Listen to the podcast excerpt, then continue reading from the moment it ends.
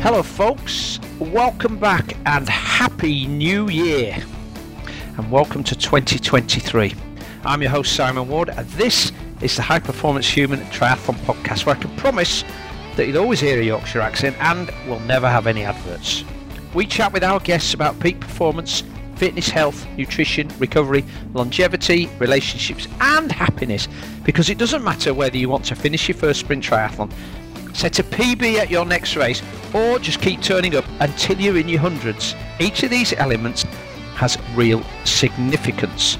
In the pursuit of amazing anything is possible goals, it can be easy to lose sight of what's really important. The simple basics of life that we take for granted. The joy of being able to walk out in the sunshine and enjoy nature, or just riding your bike for fun with friends. Nathan Ford, our guest today, was an elite age group triathlete used to finishing at the pointy end of races and posting times that most of us can only dream of hitting. Until something happened during a race in Scotland and his whole life changed. In this conversation, Nathan and I are going to chat about what exactly did happen and how his life has been since. It's a hard hitting interview, and Nathan is very open and frank. We do touch on the topics of having dark moments and suicidal thoughts. If you feel impacted by the subjects which may be triggering for you, please remember that self care and your own well being is the most important thing. Okay, let's hear from Nathan. Hey, welcome to the show, Nathan Ford. Hi, Simon. Thanks for having me. Good to no, be here. Uh, it, it's my pleasure, Nathan. Thank you so much for coming onto the show. And you know, to be quite frank, as I'm sure we're going to get into in a minute, I'm I'm absolutely delighted to actually have the chance to chat with you. So uh, yeah, that's great. Yeah. Um. Well, there was at one point where I didn't think I'd be chatting to anyone again. So yeah, I'm really thankful and grateful to be here. I'm sure there's a lot of people in certainly in if people uh, read the triathlon press, then I'm sure a lot of people will have heard your name, um, and maybe they can't recall why they've heard of you. Um, many people might have known, you know, know of you for your triathlon results. Um, you know, a couple of years ago, you were racing at the very front end of the elite age group waves, um, but then unfortunately, you had this accident in Scotland. So, um, maybe tell us your story just just before that, please, and then and then we can sort of um, talk about the accident and give some context to everything. Yeah, sure. So I, I started in triathlon um, I think it was around 2016, um, and I decided to do my first Ironman just to raise a bit of money for charity, um, have a bit of fun, um, and that was out in Austria in 2016. Once I'd done that, like everybody else that does their first triathlon race, you just instantly get hooked um, into the sport, and it's just snowballed from there. Really, um, I think I've competed in eight or nine full distance Ironman races now um, had some decent results as well. Like you said, at the elite age group end of the of the, of the race, um, and I've just fallen in love with the sport. So, um, yeah, since the first race up to my last race I did, yeah, it, it's been great. It's uh, it, it's very difficult not to fall in love with triathlon when you go to Klagenfurt and do Ironman Austria, isn't it? That's one of my favourite courses, and I, I, was actually there in 2016. Um, I had oh, to really? I had to do that race um, in order to maintain my legacy streak to go to Kona the next year. Uh-huh. Um, and uh, in um, about, actually about this time, just a few days after Christmas in 2015, I had a I had a bike crash, um, and broke my collarbone and uh, um, broke five ribs and spent the night in hospital with a suspected punctured lung and concussion and everything. Um, fortunately, those last two um, they were just precautionary. But uh, yeah, then I had a race against time to get back ready to do Ironman Austria. But it, I, I just love it. I can't recommend that race highly enough if people are into Ironman. It's just such a beautiful place, isn't it? Yeah, be- beautiful course and swimming in that in the in the lake there. It's yeah, it's, it's magical. You'd have um, you'd have been passing me probably. I'd have probably been going out on my first lap as you were coming back down um, towards the finish line, hearing Paul Kaye in the distance calling everybody across the line. Um, what what was your time on that day? Uh, it was nine thirty something. Oh yeah, you were well you were well ahead of me. how, how, many have you done? How many races have you done? Uh, iron distance, but not all Ironman, but iron distance, including things like the Norseman and the Inferno in Switzerland. Um, about twenty now. I've, I gave up. I gave up counting after a while. I, and when I did Kona, um, that's that was sort of the the big one for me. And so I, I, I, sort of lost enthusiasm for long distance racing after that. I felt like I'd done yeah. everything I wanted to do. Yeah. So you went to Kona 2017, was it? Yes. Ah, okay. So yeah, year before me. Yeah, but you know, I didn't qualify. Not not by time anyway. I qualified by amassing a group a load of loyalty points on, my, on my got my loyalty card stamped enough to get there. Yeah, you got there. That's that's the main thing. Yeah, I did, and uh, I had a great day out. I enjoyed every minute of it. So, uh, mm. yeah, I, I, mean, I go to Kona a lot for work, and so I sort of, yeah, it's got a special place in my heart, really. Um, maybe we could talk about the the current shenanigans with World Triathlon at the end. Mm. Um, okay, so you were you were getting quite a lot of um, press time and airtime with your um, with your uh, results and everything. And uh, actually, I, I think um, you're sponsored or you were sponsored by Raceskin, weren't you? So um, Colin had mentioned to me a, a, few years ago about maybe getting you on the podcast, and uh, mm. um, we never got it together, I don't think. Um, and so here we are now. But in between, then you had this uh, event in Scotland that you went to. Is that right, Aberfeldy? Aberfeldy, yeah, middle distance. It was the yeah. British, British Championships, yeah. And that, I mean, Aberfeldy's a long established race, isn't it? It's been going a, a, fair few years now. So it's not like it's a new race and it was an unproven course. No, no. It's, it's a very technical and tough course as well, um, which is why I wanted to go and, and race there because I, I, enjoy that kind of element to races. So mm-hmm. that was the reason I went there, yeah. Mm. So what can you remember about that day? I mean, so you went there. What, what was your what were your expectations of the race as you went up there? To be honest, I, I go into every race just to race as hard and as fast as I can. I don't really have any big expectations. Um, so I just wanted to. I, I like traveling around the world, uh, experiencing different mm-hmm. courses, mm-hmm. and that that was one course that stuck out to me. So that's the reason I went there. Yeah. Yeah, I call that triathlon tourism. It's it's the thing that I um, realised uh, right at the start of my triathlon career, which goes back a long way, that you could go to some great places that you wouldn't normally be on your holiday list yeah. and see some fantastic parts of the world all and, and ride around some amazing parts as well, places you might not normally go riding. Um, oh, definitely, yeah. So, okay, so you, you went to Scotland. So it's a long way. You're, you're in South Wales, are you? South Wales, yeah. So it's, um, that's that's a long journey in itself to get up there. Yeah, nine hour drive, I think. Right. Okay.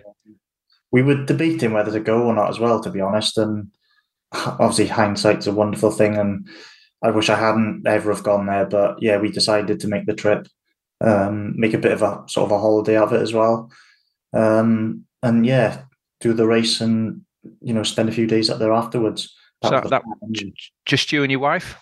Just me and the wife, yeah, and and the dog as well. Mm-hmm. Okay, so um, do, do you remember anything about that day at all? Um, initially I didn't remember much from the race. Over time, my memory sort of come back a little bit. So mm. up to this point, I remember the whole swim. Uh, um, remember getting in the water, the you know getting ready the, uh, before the race. The last point of my memory is when I actually get onto the bike. So I mount onto the bike, and that's where my memory stops. Um, and I crashed at around mile 50, 52 um, the whole of that that 50 52 miles is there's no memory whatsoever. Mm. um, so that, that's the only sort of memory i have left now at the moment yeah. I'm trying to remember back. What was the weather particularly bad that weekend? Yeah. Okay. it was it was it was raining the road surfaces were quite wet and slippery. So right. yeah the conditions were quite bad. Okay and have you been back to the have you been back to Aberfeldy since? Have you have you been able to have you been able to go back to the place where you had the accident and talk to any of the first responders or anybody who might have seen what happened? Yeah i went back up um, it was actually a year to the date that i actually crashed. So i went back up and the Aberfeldy race was on that i think the day before um, the, the, the day that i was there as well. So i went back to the crash site. I drove the bike course again to see if it sort of rejogged any of my memory. Um, went back to the crash site to see where I actually crashed. And I, I still can't really get my head around how it happened because the area that I crashed, it was quite a flat section of road. Um, it, I don't know if you've been up to Aberfeldy before to, to no. do the race, but um, it's like sort of like a flat section of road, and then there's a very technical steep descent back into transition. um, and I was just before that steep descent. I landed on a grass verge, so not as if it was a hard surface, um, but as far as bringing back any kind of memory from from that, which is what I hoped would happen, nothing at all. It was um, that that was it. And there was nobody around you at the time that that um, was a was a witness no, to that. No witnesses or anything like that. There was a marshal, maybe a couple of hundred meters away, but he was around the corner, so he didn't see anything. There were no other athletes around me either. So yeah, unfortunately, no one was there to to witness what happened. Wow. And what what was it like for you to go back then? I mean, was it was it quite emotional? Was it was it um, did it turn out to be a cathartic experience for you? Something that's helped you to get over the sort of the trauma that you've had? Yeah, it it was it was quite emotional um, to go back and to to see the area that I crashed and so I could sort of picture myself lying there on the grass. Mm-hmm. Um, so that was quite emotional, but I felt as if I had to go back to because mm. it's such a long way as well. I don't think I'd ever go back there again. So I wanted to go back just once, just to see if would if I could get sort of any memory back, um, mm. and just to have a bit of closure. I, I think um, mm-hmm. from the situation, um, and that and that has helped. I can sort of put that to bed now, and I don't think the memory's going to come back. Um, if it does, if it's a bonus. If it doesn't, then then so be it. But I've got the closure now from from going back there. So you you you crashed. You were on the grass verge. Were you were you conscious then? No, I, I was unconscious. Right. And and so at what point did you regain consciousness? Um, I think it was in the hospital. Um, to, to, be honest, I don't I don't remember anything from that point up until about four weeks after the crash. Right. Uh, so wow. my memory from that point up to four weeks post post crash, there's not much memory there at all. Mm-hmm. Um, but yeah, the, an ambulance was called. Obviously, I had CPR at the scene of the accident. Um, I'm very lucky that there was an athlete maybe 40 to 60 seconds behind me, and he was the first athlete on, on the scene. He obviously saw me lying on the side of the road.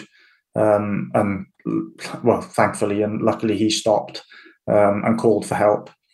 Uh, and I actually, I've actually spoken to that athlete. I tried to sort of track him down to see if I could speak to him to get a bit more information from him.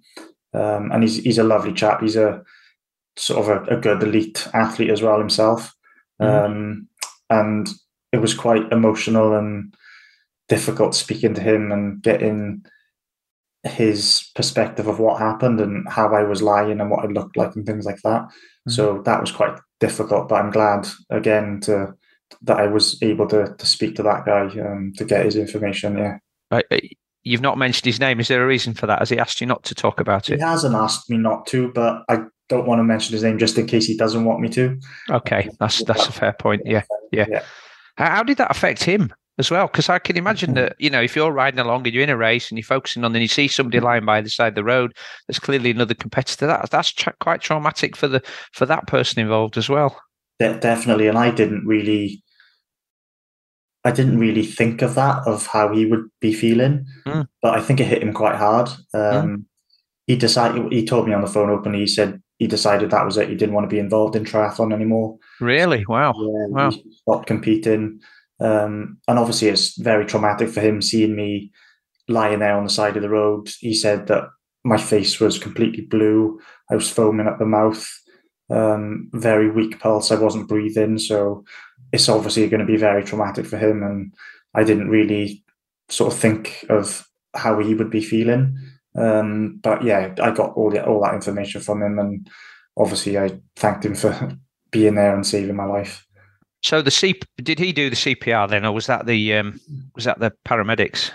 No, there was um, again right place, right time. There was a another gentleman who was involved in the race. He he actually had a crash himself, so he was out of the race and he was pushing his bike back the transition. Oh. Um, he came across, I think he was second on the scene, um, but he was a doctor. And yeah, I mean, I, I couldn't be, well, I say lucky. I was very unlucky with what happened, but I was very lucky that he was there as well. Mm. So he administered CPR when, when he got there. So you and so the the fact that you stopped breathing at that point was that because you broken your neck or was that because you had severe chest injuries or was it just was it just the, the sort of the shock of the and the trauma of the actual crash i'm not sure the reason I stopped breathing, it was probably because I broke my neck, and it was because it was such a high break.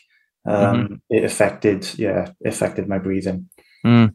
Wow, it's amazing how many times you hear that, isn't it? That the, the first or second person on the scene of an accident is um, either has that sort of training or is a doctor, and you know is, is able to just identify what it what it is needed to keep somebody alive at that point. It's oh, definitely, yeah. And, um, and when I went back up to Scotland um, to see the crash, I, I I met him as well.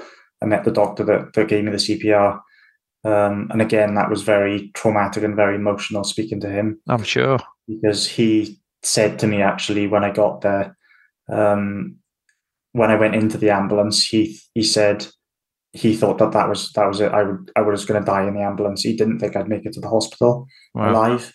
So yeah, that was obviously quite difficult to to mm. hear. And because he's a doctor, obviously he knows what he's talking about. So yeah, that was that was very difficult. Wow. So um, what can you can you just outline what injuries you suffered then? You mentioned the broken neck. Yeah, so I broke two bones in my neck, my C1 and C2 vertebrae. Wow. Um, which is obviously well the highest two vertebrae you've got in your neck. Mm. Um, and I also broke two bones in my back, my L1 and L2. Um, and to be honest, that well, obviously I damaged my spinal cord as well. Um, but those were the only, I say the only, they're quite severe injuries, but those were the only internal injuries that I had. Mm-hmm. Externally, there wasn't a scratch on me, nothing at all. Oh. Um, which, yeah, the, the, the brunt of the the impact has been right sort of smack on the top of my head. Um, I've hyperextended my neck and just crushed. Actually, my C2 vertebrae was completely disintegrated. It just crushed into thousands of pieces. Um, so yeah, severe injuries. Wow. So um, ambulance to hospital, not not heli- not yeah. a helicopter, or anything. No, ambulance to hospital. Um, they were going to take me to Perth Hospital, which was closer, but I don't think that hospital is big enough, and I don't think they've got the um, the expert consultants that they that they needed for the for the injuries that I sustained. So I went to Dundee Hospital. Mm-hmm. Um, but actually, another thing as well was one of the consultants from Dundee drove out to meet the ambulance mm. uh, to, to intubate me because if he hadn't had come out to do that and they needed a specialist doctor to do it, then I wouldn't have survived. So they had to send a consultant out to meet the ambulance as well, which was another another you know uh, back to the page. Yeah. Yeah, I think I think one of the things we learned about the pandemic, wasn't it, that intubating people is a very specialist job. It's not something that you can just uh, there's, there's give you a tube and um, yeah. a, a, little bit of instruction over the phone and you can do it. You need to be uh, you need to be highly trained. Yeah, definitely. Yeah, and I'm I'm very lucky and thankful that that that mm-hmm. gentleman came out to do that for me. Okay, so you go to Dundee. Um, obviously, your wife's up there and the dog, so they've got to they've got to find them at the race and then take them along there. That must have been traumatic for them to sort of expecting you back and then now finding that you've got to uh, they've got to go to the hospital and probably not knowing how you were at that point. Well, she was my wife was actually told by I don't know if it was the race director or somebody to do with the race that I'd had an accident, I'd sustained um, some sort of injuries, but um, they weren't life threatening injuries. It, it, wasn't serious. So just take your time going there. Um, and yeah, see him when you get there. And obviously, when my wife got there, she found out the extent of my injuries and how severe they were. Um, and yeah, she just she just broke down. Mm. Yeah, I'm not surprised. I, I, I remember being at a race myself once when, uh, in fact, it's my physio who I've just been to see. I, I was called to uh, the medical centre to accompany her to hospital.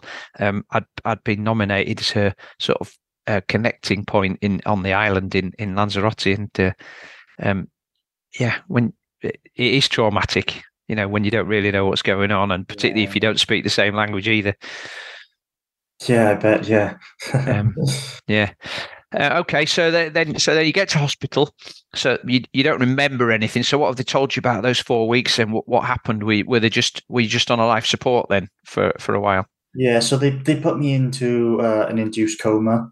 Um, I was in a coma for I think it was about five or six days, um, and then they I managed to get out of the coma.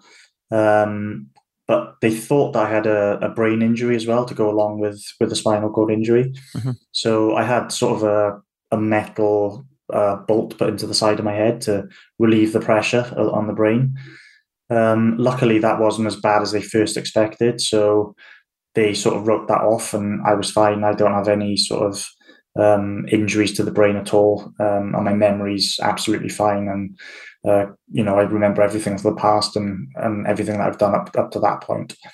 Yeah. Um, yeah, and then it was just a case of lying in a hospital bed um, and just just trying to recover um, the best I could. Uh, the other thing as well they thought I had was uh, something called locked in syndrome, um, and that's basically you know everything that's going on around you, um, and you can hear everything and what everybody's saying, but you've got no way of responding or no way of communicating with anyone. Um, so that was obviously very scary for my for my wife and my, the rest of my family. Um, but again, that that wasn't the case, um, and, and, I was very lucky that that wasn't.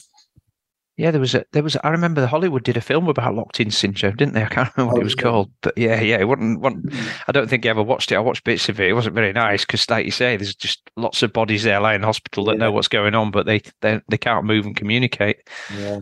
Um, so how, how, long how long did you spend in Dundee then? Because uh, obviously it's such a long way from home. Uh, it must have been difficult for friends or family to come and visit you. Yeah, it was. Yeah, I, I was in Dundee for I think it was four weeks in intensive care. Um, I had obviously my immediate family came up to to be with me at my bedside because they had said that I probably wasn't going to last the night. Um, mm. So my family had to come up to basically to, to say say their goodbyes, um, mm. which was obviously very scary and very mm. traumatic for them.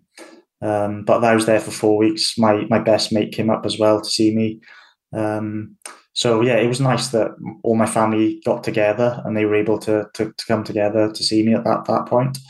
Um, but yeah, I was there for four weeks, and then I was airlifted with the air ambulance down to Cardiff and I spent uh, a bit of time then in in the intensive care in Cardiff. So, what about wife? Did she have to? Did she have to stay in Dundee all that time? Yeah, she stayed there the whole time. Yeah. Yeah, I mean those those little things. You know, unless somebody's given her a room to stay in, uh, you know, those, you forget about those sort of inconveniences and well, anybody would do it if it was a lovely one, but still, it's not what you've prepared for, is it? When you go, when you take your suitcase and go away for a weekend. No, definitely not. And obviously, we were staying in um, a lodge, maybe thirty or forty minutes away from the race start. Um, but my wife came to Dundee, and all our belongings were in this lodge um, that we were staying in. So I had to get family members to go to the lodge to, to collect my belongings. Mm. But we were very, my family were very lucky as well that there was um, a woman who was a man, the manager in the Staybridge um, suites in in Dundee, and you know she allowed them to stay there as long as they needed, really. Um, so we're we're very lucky that there's so some nice people out there um, and generous mm. people out there that you know go out of their way to to help you. So that that was really nice. Okay, so just um, was it 2020? It was 2020 when you had this accident, was it, or 2021? 2021. 2021. Okay, yeah. so what it's about um it's not 18 months then yet, is it? Maybe not yet, no. Um, 16 months? Yeah, 16 12, yeah, 16 months, yeah.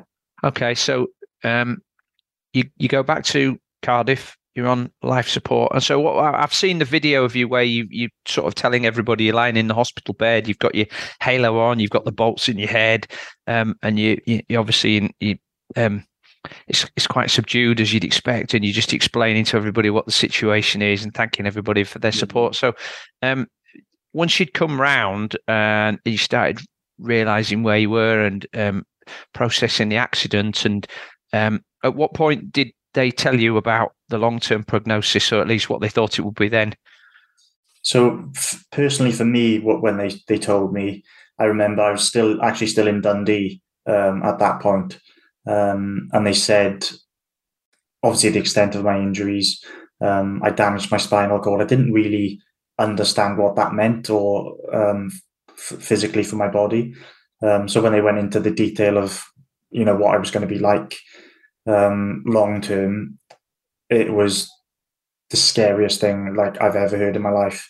um, for somebody to tell you you've damaged your spinal cord, you're paralyzed from the neck down, Mm. you haven't got any movement, and then you sort of look down at your own body and try to move an arm or try to move a leg, and nothing happens. Wow. It's this, yeah, it was the scariest time um, I think I'll ever I ever have in my life. Um, so that that was that was quite hard to take. Um, but the the long there wasn't really a, a short term or long term prognosis. There was just a prognosis, and they said that you may get a little bit of movement back in your arms. You you'll never walk again. You're never going to be able to move your legs.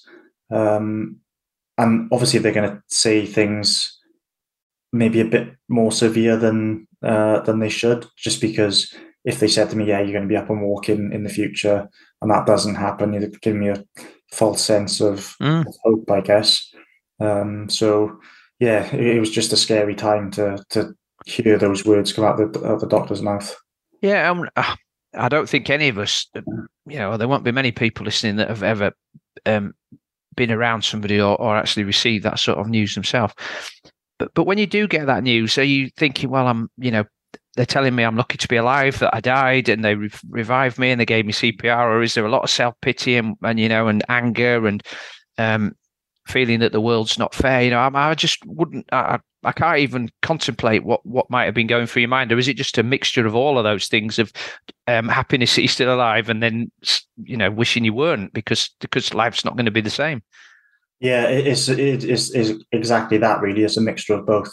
Um, there were points where I was obviously happy to be alive. I was able to see my wife and my family again. Mm. Um, but then, uh, to be honest, most of the time it was a case of just turn the machine off, just just let me die because I don't want to live like this. Mm. Um, and I'd say that was probably ninety percent of the time. Wow. Um, and until my wife came in to see me or my family came in to see me, that was the the ten percent time where I thought actually it is good to be alive, um, but I didn't want to live like that. Um, Mm.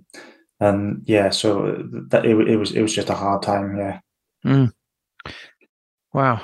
Um, so let, us talk a little bit about the care you received. Then we you, uh, you were in NHS, NHS hospital, obviously in Dundee, and then they moved you down to Cardiff. Um, intensive care. At, at what point did they start realizing that you weren't you you yeah, obviously you were going to you were going to be able to stay alive and, and breathe for yourself? Or, or could you breathe for yourself? I mean, I guess if you if you've got a C one fracture, that's about the highest you can get, and that means that the the nerves to the lungs aren't functioning particularly well. So, did you have to use it? Uh, were you on a ventilator all that time? Yeah, I was I was ventilated. Yeah, so I had a tracheostomy fitted in Cardiff, um, and I was on that tracheostomy for I think it was about four weeks. Um, I was on the ventilator for, and you the process is you they sort of slowly wean you off the ventilator, Mm. um, a very small, um, very small chunks. Um, the scariest time for that was trying to come off the ventilator during the night because obviously you're you're asleep, um, and it's that scary moment where you think, "I'm going to fall asleep if I can't breathe myself. What happens?" Um, so that was a scary point, but luckily and very luckily, I was able to to wean myself off that ventilator um, and start breathing for myself again, which was a huge relief um, and a, a massive turning point in the whole process. Because if I wasn't able to do that, then I would have had to have twenty four hour care, um, which would have mean you know two or three carers living in the, in my home with me to to monitor that ventilator. Mm. So that was a, that was a huge turning point um, in, in this process. And I suppose if you were able to breathe for yourself, that would mean that you, the, the, the spinal cord around your C1 vertebra was actually intact and still functioning then, I guess. So did Yeah. that give you hope as well? Yeah, definitely. I mean, I had what's called uh, an incomplete spinal cord injury. So Mhm. the spinal cord was damaged, but it wasn't severed. If that um, spinal cord was severed at the point of my injury, then I wouldn't have had any chance of being able to breathe myself again. I'd have had to been on that ventilator for the rest of my life, Mm. um, and that would have uh, would have meant as well that I wouldn't have gained any movement in my body if that spinal cord was severed. So again, I'm very lucky that that wasn't the case, um, and it was only partially damaged. Um, but still, it's obviously affected um, well, it's affected everything. But um, yeah, just again, very, very lucky. So, and what about you said that C two vertebra was was just smashed to bits. So, what what's what did they do with repairing that then, or haven't they, or couldn't they? Yeah, they they had to uh, reconstruct that. So I've got a reconstructed vertebrae there. Um, I've also had a metal plate put in the side of my neck um, to, you know, fuse th- those bones together and Mhm. make them stable again. I had, unfortunately, that plate didn't work, so that plate slipped, um, and it didn't do its job. Hence, why uh, you saw the video of me in the halo. Um, I was given an option actually of having another operation, which would have fused my bones in my neck in this position, Mhm. which would have meant I wasn't able to turn my neck back and forth, so I'd have been fixed in this position. Um, that was one option, or the second option was to have the halo. Um, obviously, I, I didn't want to be stuck um, in, a, in a fused position for the rest of my life, so I took that option of, of having the halo. Right. And so, where are you with your with your movement now in your neck?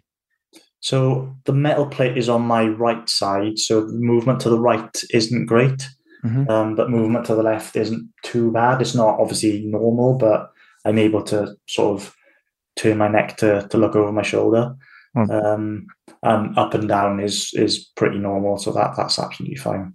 So, how are you? Are you able to drive yet? Uh, I mean, we'll come on to that about your other movement in a moment, but I guess that would affect looking over your shoulder, wouldn't it? Yeah, it would. Yeah, um, I've actually got a driving assessment um, at the beginning of next month. So I say I'm looking forward to it. I'm not really looking forward to it, but it's something I want to do just to see if I am able to drive again. Mhm. Um, Mhm. There's so many adaptations available now for vehicles for for everybody's needs. So Mhm. um, it's an option. So we'll, we'll see how the driving assessment goes.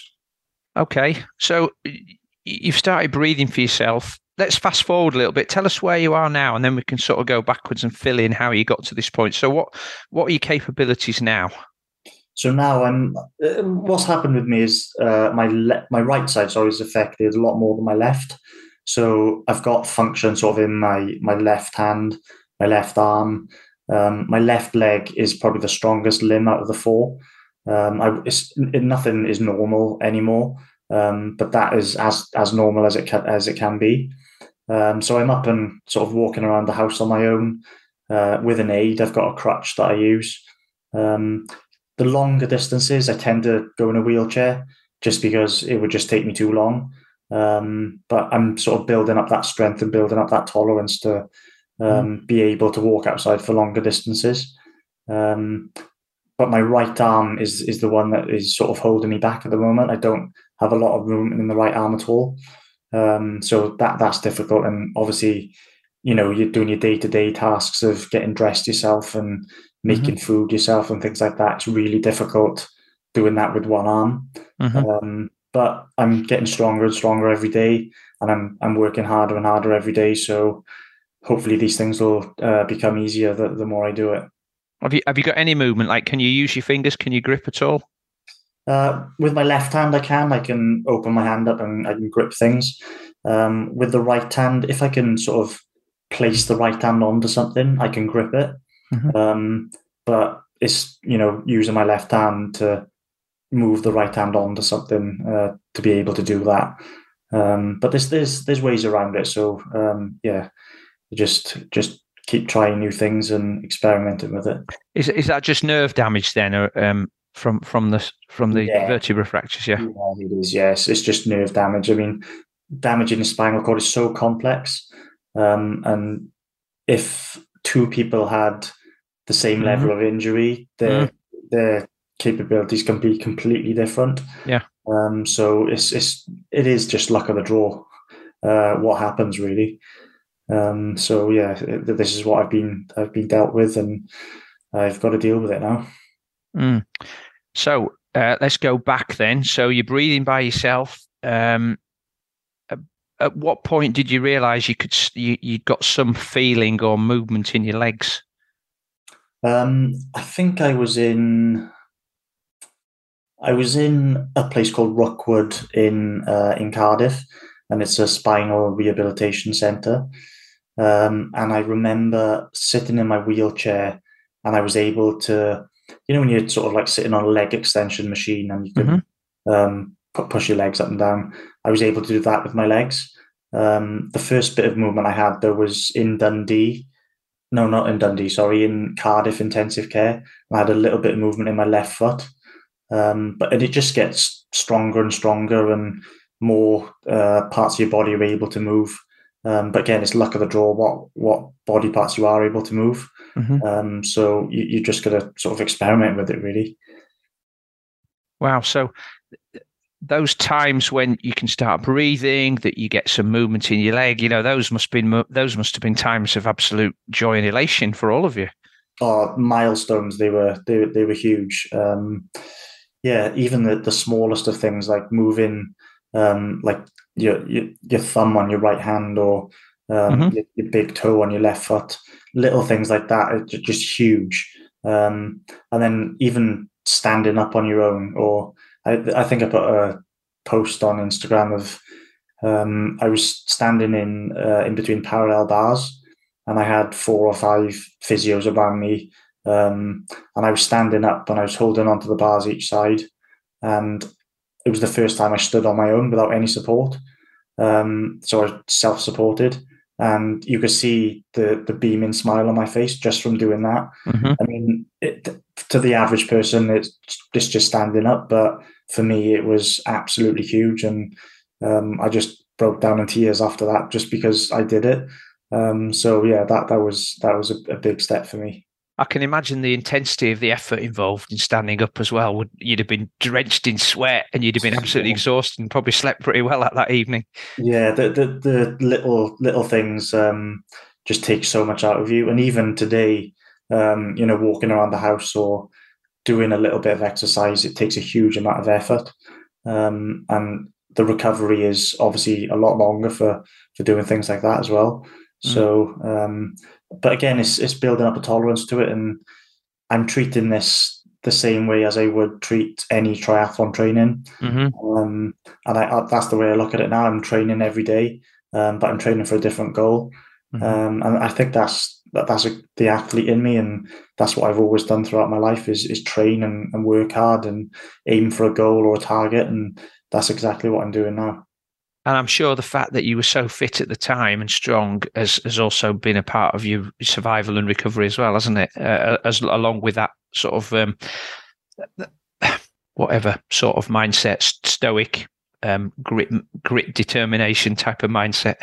Yeah, definitely. I, the the doctors actually said to me if I wasn't as fit as I was, then I wouldn't have survived. Um, I was just very lucky that I had a big lung capacity, um, a good strong heart, mm. and yeah, if if it wasn't for how fit I was, then I wouldn't have survived that accident.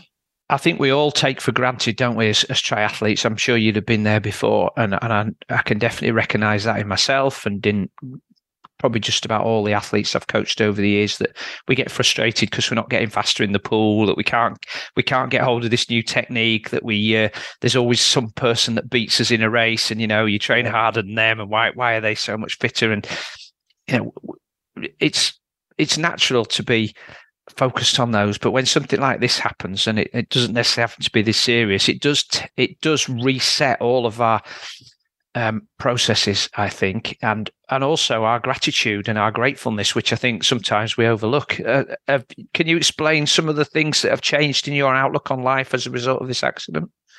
Yeah, I mean, I'm just so grateful now that I'm able to do really little things like pick up a glass or pick up a coffee cup and have a drink.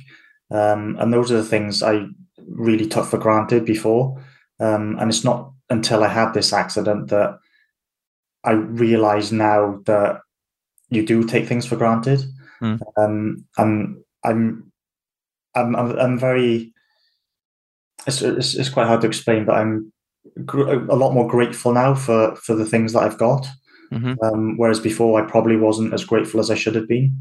Um, but I've got a new outlook on life now, and I think obviously it's affected me physically um, from from the ex- extent of the injuries that I have, but mentally I feel I'm a lot stronger now from having this accident. I mean, don't get me wrong, I get my down days, and you go through sort of dark spells and patches, and even today, I I feel sometimes that I don't want to be alive and I don't want to be here because mm-hmm. um, life is really difficult at the moment, um, and I've never experienced anything like this before. But this is my life, and this is what I've got to deal with now for mm-hmm. the rest of my life. So you're going to have those dark spells and dark patches. Um, but I've I've got to look back to see how far I've come and mm. what it could have been like. Um, and that's sort of spurs me on and, and gives me the strength that I need to to keep pushing, keep progressing to where I'd like to be in life.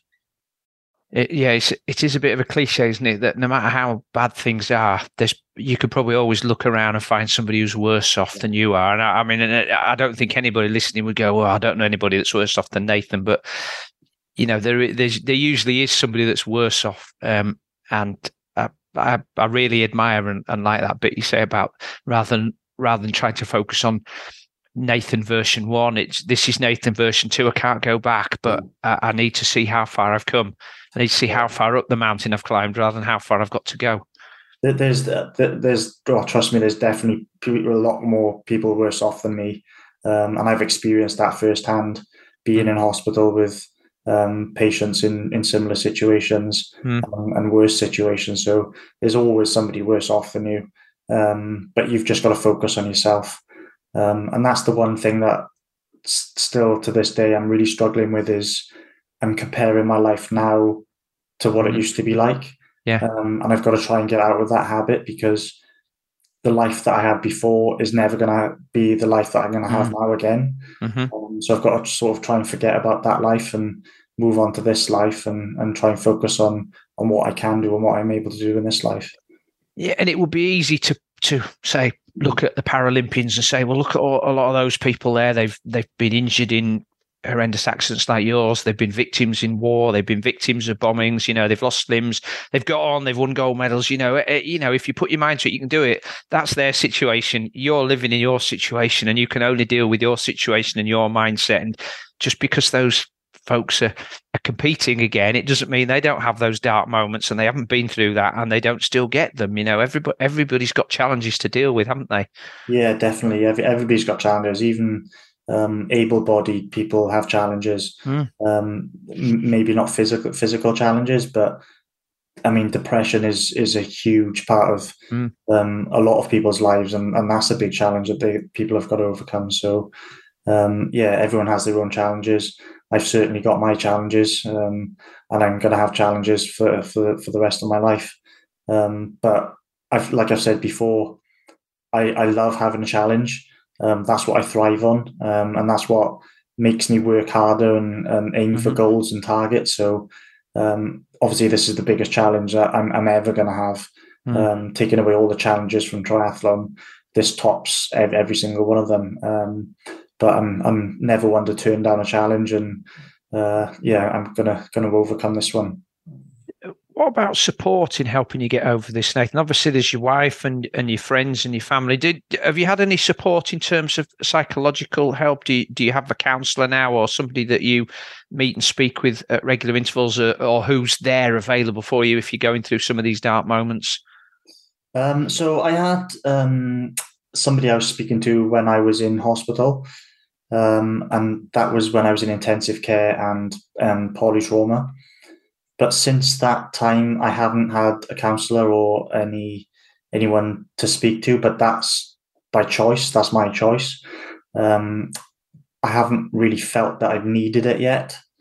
My wife actually is trying to convince me to to speak to somebody or go to see somebody professional um, to speak to, but I just don't feel comfortable at this moment, and I don't feel ready to do that. So um, I mean, I've got a great support network around me, family and friends.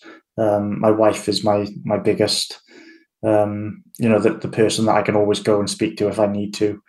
Um, but like the triathlon community, people I don't know have sent messages of support.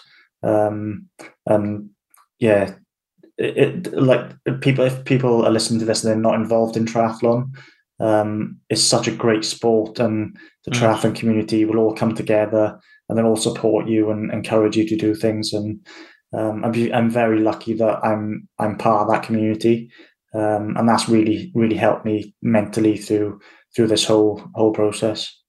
I had a, a chap on uh, a few weeks ago who um, had set himself the challenge of doing 52 triathlons uh, across the year, so effectively one every week.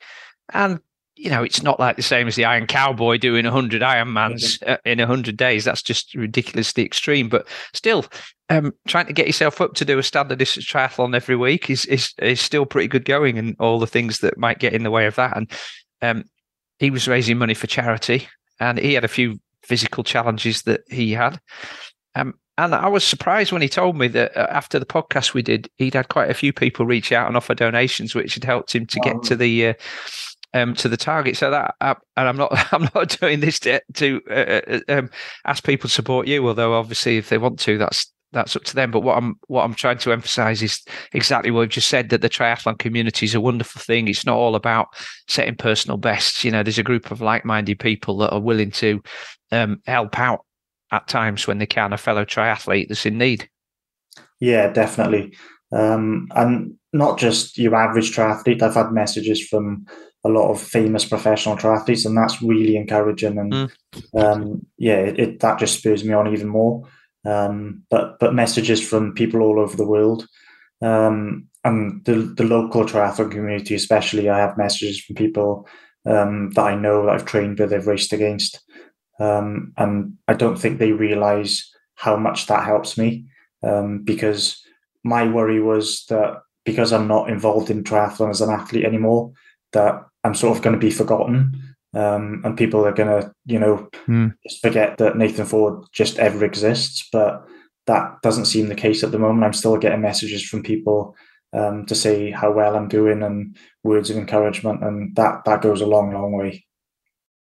I mean, part of that's your identity as well, isn't it? Is it you know, you you were Nathan Ford, the triathlete, and I guess if you aren't able to do triathlons anymore, then in your own head, you're no longer Nathan Ford, the triathlete. But um, I think probably from what we've talked about here, and I know you've got your NFT coaching business as well.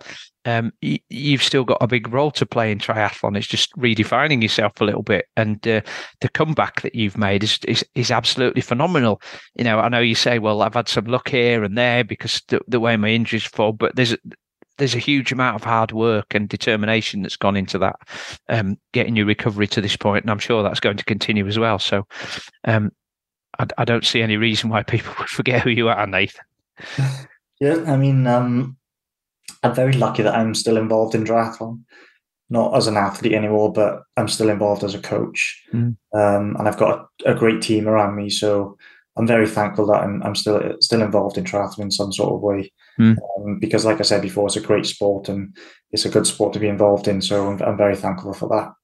I, I, know you said that you didn't feel like you were in a place yet where you would need some uh, sort of almost like official, formal psychological support. Uh, uh, have you have you made contact with anybody else that's recovered from a huge trauma, or have they reached out to you just to just to sort of uh, chat about things? Yeah, yeah. I mean, that started when I was in intensive care. I reached out, or people reached out to me, but I reached out to, uh, people as well um, that have been in similar situations, sporting accidents, um, and people that are a lot further along than me that mm. they had their accident or injury, you know, five or six years ago. Um, and that really helped because I felt that they sort of understood mm. how I was feeling at that time because they'd been through it themselves. Mm um, it's all well and good speaking to um, like a professional um, therapist or, or whatever, but they, I, I don't feel, f- from my point of view anyway, that they sort of understand how I'm feeling because they haven't been through it themselves. Um, so speaking to people, um, I mean, people like David Smith um, and Ben Pritchard, a, a local uh, athlete that has been through a, a life changing injury, it was really helpful and really uh, mm. I was really grateful to to speak to them to to get their point of view and, and, and advice from them as well. Mm. Now you, uh, I know you you mentioned it in the uh, little chat we had before we started the podcast, and you, you touched on it there about the support you'd had from the triathlon community. I know that people set up all sorts of um, fundraising uh, activities for you, didn't you? Can you can you outline a few of those and uh, and what they did?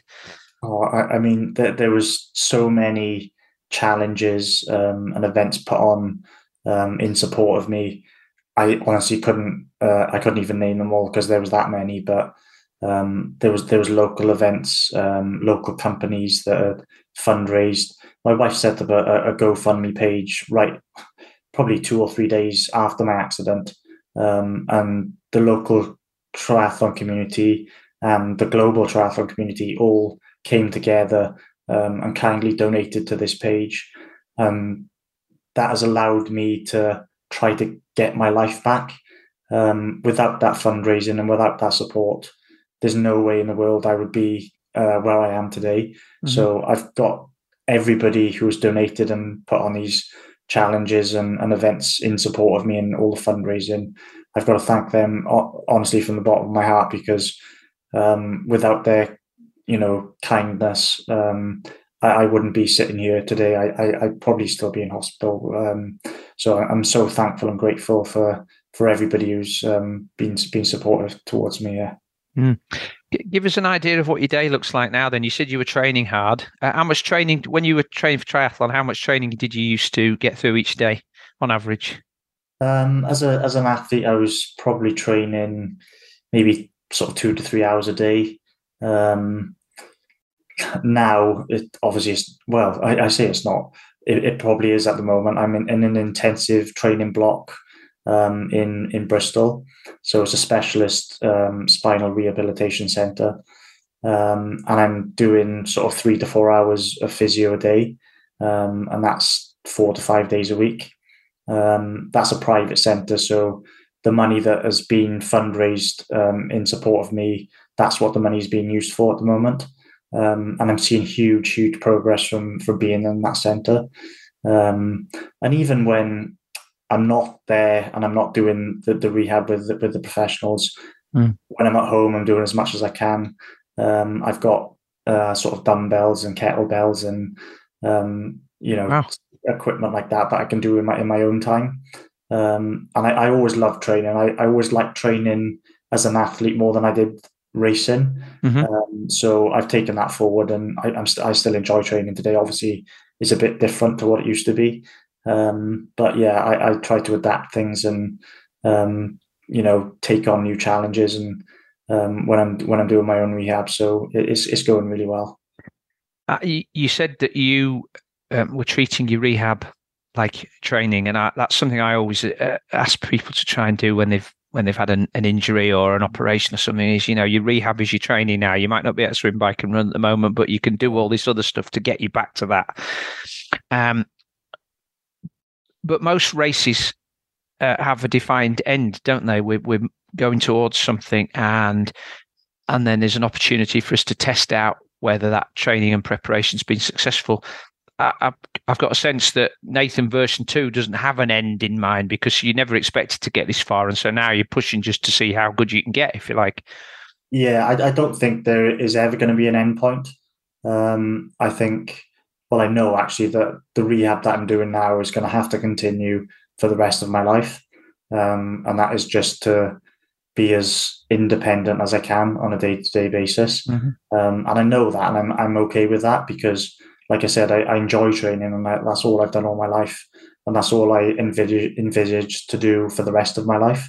So I'm going to carry on doing this rehab. Um, and, and I quite enjoy it and I quite enjoy seeing the progress and um, seeing the little gains here and there that I'm making. Mm. Um, and as long as long as I'm going in the right direction, I'll I'll, I'll work as hard as I, as I can, and um, yeah, just keep going and going. Mm. Um, let's just go back to those dark times, Nathan, because I know you know. I think probably everybody has dark times, or at least they think they're dark at the time being. But um,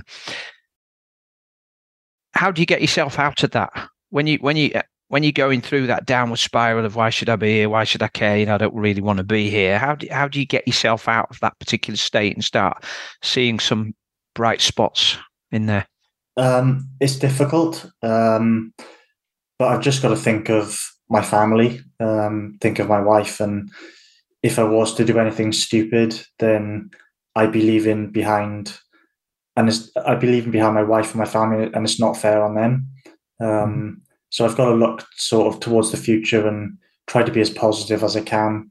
Um, like I said before, looking back of how far I've come, um, and I'm still only 16 months down the line, so I've still got a long way to go. Mm-hmm. So I'm still seeing progress. Um, so that's a positive. So I've got to take the little positives, um, and it's really really difficult because there are days where I'm sort of contemplating suicide, um, and that's a that's a big thing to say, but it's my reality, mm-hmm. um, and it's really difficult. But those days are getting sort of fewer and fewer now.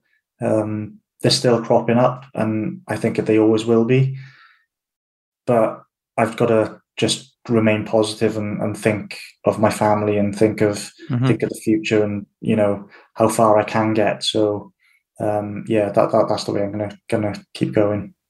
Uh, and what about triathlon? I mean, you, you mentioned that you're coaching people. Will will we see you at all at, at a triathlon? Um, maybe not as a competitor, but will we see you there as a coach and, and as a supporter or a volunteer? Do you think? Yeah, definitely. I mean, I've the, the first um, I went to a tr- couple of triathlons actually this year. Um, we had Swansea seventy point three, which was the first one in Swansea Ironman. Um, so I went down to there and I supported the guys that I coach um, and all the other athletes that that live local. Um, that was a that was a difficult time because if I I knew Swansea said I was actually lying in my hospital bed when they announced Swansea seventy point three. It's my home city. It's where I've lived lived all my life. Um, and when they announced it, I was absolutely gutted because I knew I would never be able to compete there. Mm-hmm. Um, so when I went down to support, it was it was really difficult knowing that I'm not able to be out there on the course with the guys, but I was with them sort of emotionally and mentally. Mm-hmm. Um, and although it was extremely tough to see everybody there, I'm I'm really glad that I did it, and I, I thoroughly enjoyed myself. Um, mm-hmm. And then I went down to Ironman Wales as well, where I competed twice as an athlete, and again that was that was a great day, and um, I thoroughly enjoyed supporting everybody. So yeah, you'll see me at um, quite a few more events, I think, in the future. I've, uh, Nathan, I, I, really appreciate this conversation. Thank you. It's, you've been so open and, and sharing and honest and, and frank, if you like. Um, maybe a bit brutal for some people, but I do. You know, it's it's courageous of you to come on and um, talk about that. I, some of the things I've written down here, um, which have come out, which I think perhaps we all sort of need a reminder of from time to time. You know, gratitude, um, looking at how far you've come and the progress you made rather than where you were, um, about community, about the triathlon community, about the value of family, um, and about just help and support. I think you know those are things that perhaps we don't immediately think of that enable us to do the things we do in the life, but actually they're all there, like in the background, and it's only at times like this when when you realise how important they are. Yeah, yeah, definitely. Um, and I I I, re- I realized before my accident that all these things are important, but I didn't realize how important they were until I had mm. the accident. Um, so yeah, I'm, I'm in a very privileged position um, with family and friends that I've got around me and the support network. So I'm very I'm very lucky and I'm very thankful for that. Um, and like I said, triathlon is such a great sport. Um, it's a it's, it's quite a risky sport because it it could it can mm. be quite dangerous. Mm. Um, and I I never want to put anybody off by um, you know say telling my story of um, the accident that I had and the, the repercussions of what has happened. But I wouldn't want to put anyone off because it's such a great sport. Um, so I'd, I'd, encourage anyone to sort of take up the sport of triathlon if they're thinking of mm. it. Mm. Um, and there's risk in everything, isn't there? That we do. Yeah. There's a risk crossing the road. You know, there's a risk going down the stairs and not paying attention. Mm. Um, there's risk in everything, and it's about balancing out that that risk versus the the reward side of it as well. I think, and and also, uh, you know, and I do, I do think perhaps this is something that's worth saying is that there's when we're racing, it doesn't mean there isn't risk, but we can do a lot to to minimise that risk as well by being um, mindful and conscious or conscious of what exactly the decisions we're taking, and that it that it is just a race. It doesn't have huge importance for most of us. Yeah, and and that that's one thing I realise now is that it's just a race at the end of the day. Mm. Um, but when I used to race, I used to go into it hundred percent, and I did used to take risks. Um, probably I probably shouldn't have. Um, I don't think I took any risks in Scotland because of the the place where I landed and um, the area mm. that it was. But in in races, um, previous races, I have taken risks and I have had like silly crashes and things, um, mm. which was a bit stupid of me. But I go into everything at hundred percent. So I, I don't really have any regrets. Well, I'm glad to see that you're going into this at 100%, Nathan. It's it's just mind blowing to see the progress you made given that given the initial uh, diagnosis and prognosis. So you know, hats off to everything you've achieved so far, and uh, it, would be great to check back within with with you in a year's time and see what what progress you've made then, and look back and see where you were now. You know, and um, a lot of other stuff. So uh, once again, thank you so much for joining us today. I, I appreciate your openness and your honesty and, and courage. Oh, thank you very much. Yes, yeah, it's, it's been good, good to chat, and uh, yeah, I hope people don't. Um, it's it's been quite difficult to talk about some of the things we've talked about. So, mm-hmm. um, but yeah, uh, like I said, uh, I've enjoyed it, and uh, if I can help anyone um, that is, is in a similar situation or has been in a similar situation to myself, then I'm more than happy to talk to anyone. And if I can help anyone um, with anything, then yeah, that that would be good. Well, we'll put those uh, links into the show notes, Nathan, so that um, if if somebody does want to reach out, they can do that. So once again, I appreciate you being on the show today. Thank you so much for your time. Thank you, Simon. Cheers. Thank you again to Nathan for being such a great guest on this week's High Performance Human podcast. As usual, there are links to a lot of the discussion topics in the show notes below. To make sure that you don't miss any episode in the future, please go to iTunes, search for High Performance Human Triathlon Podcast, and click that subscribe button. That's all for now. So I hope you have a great week, and I will definitely see you on the next episode.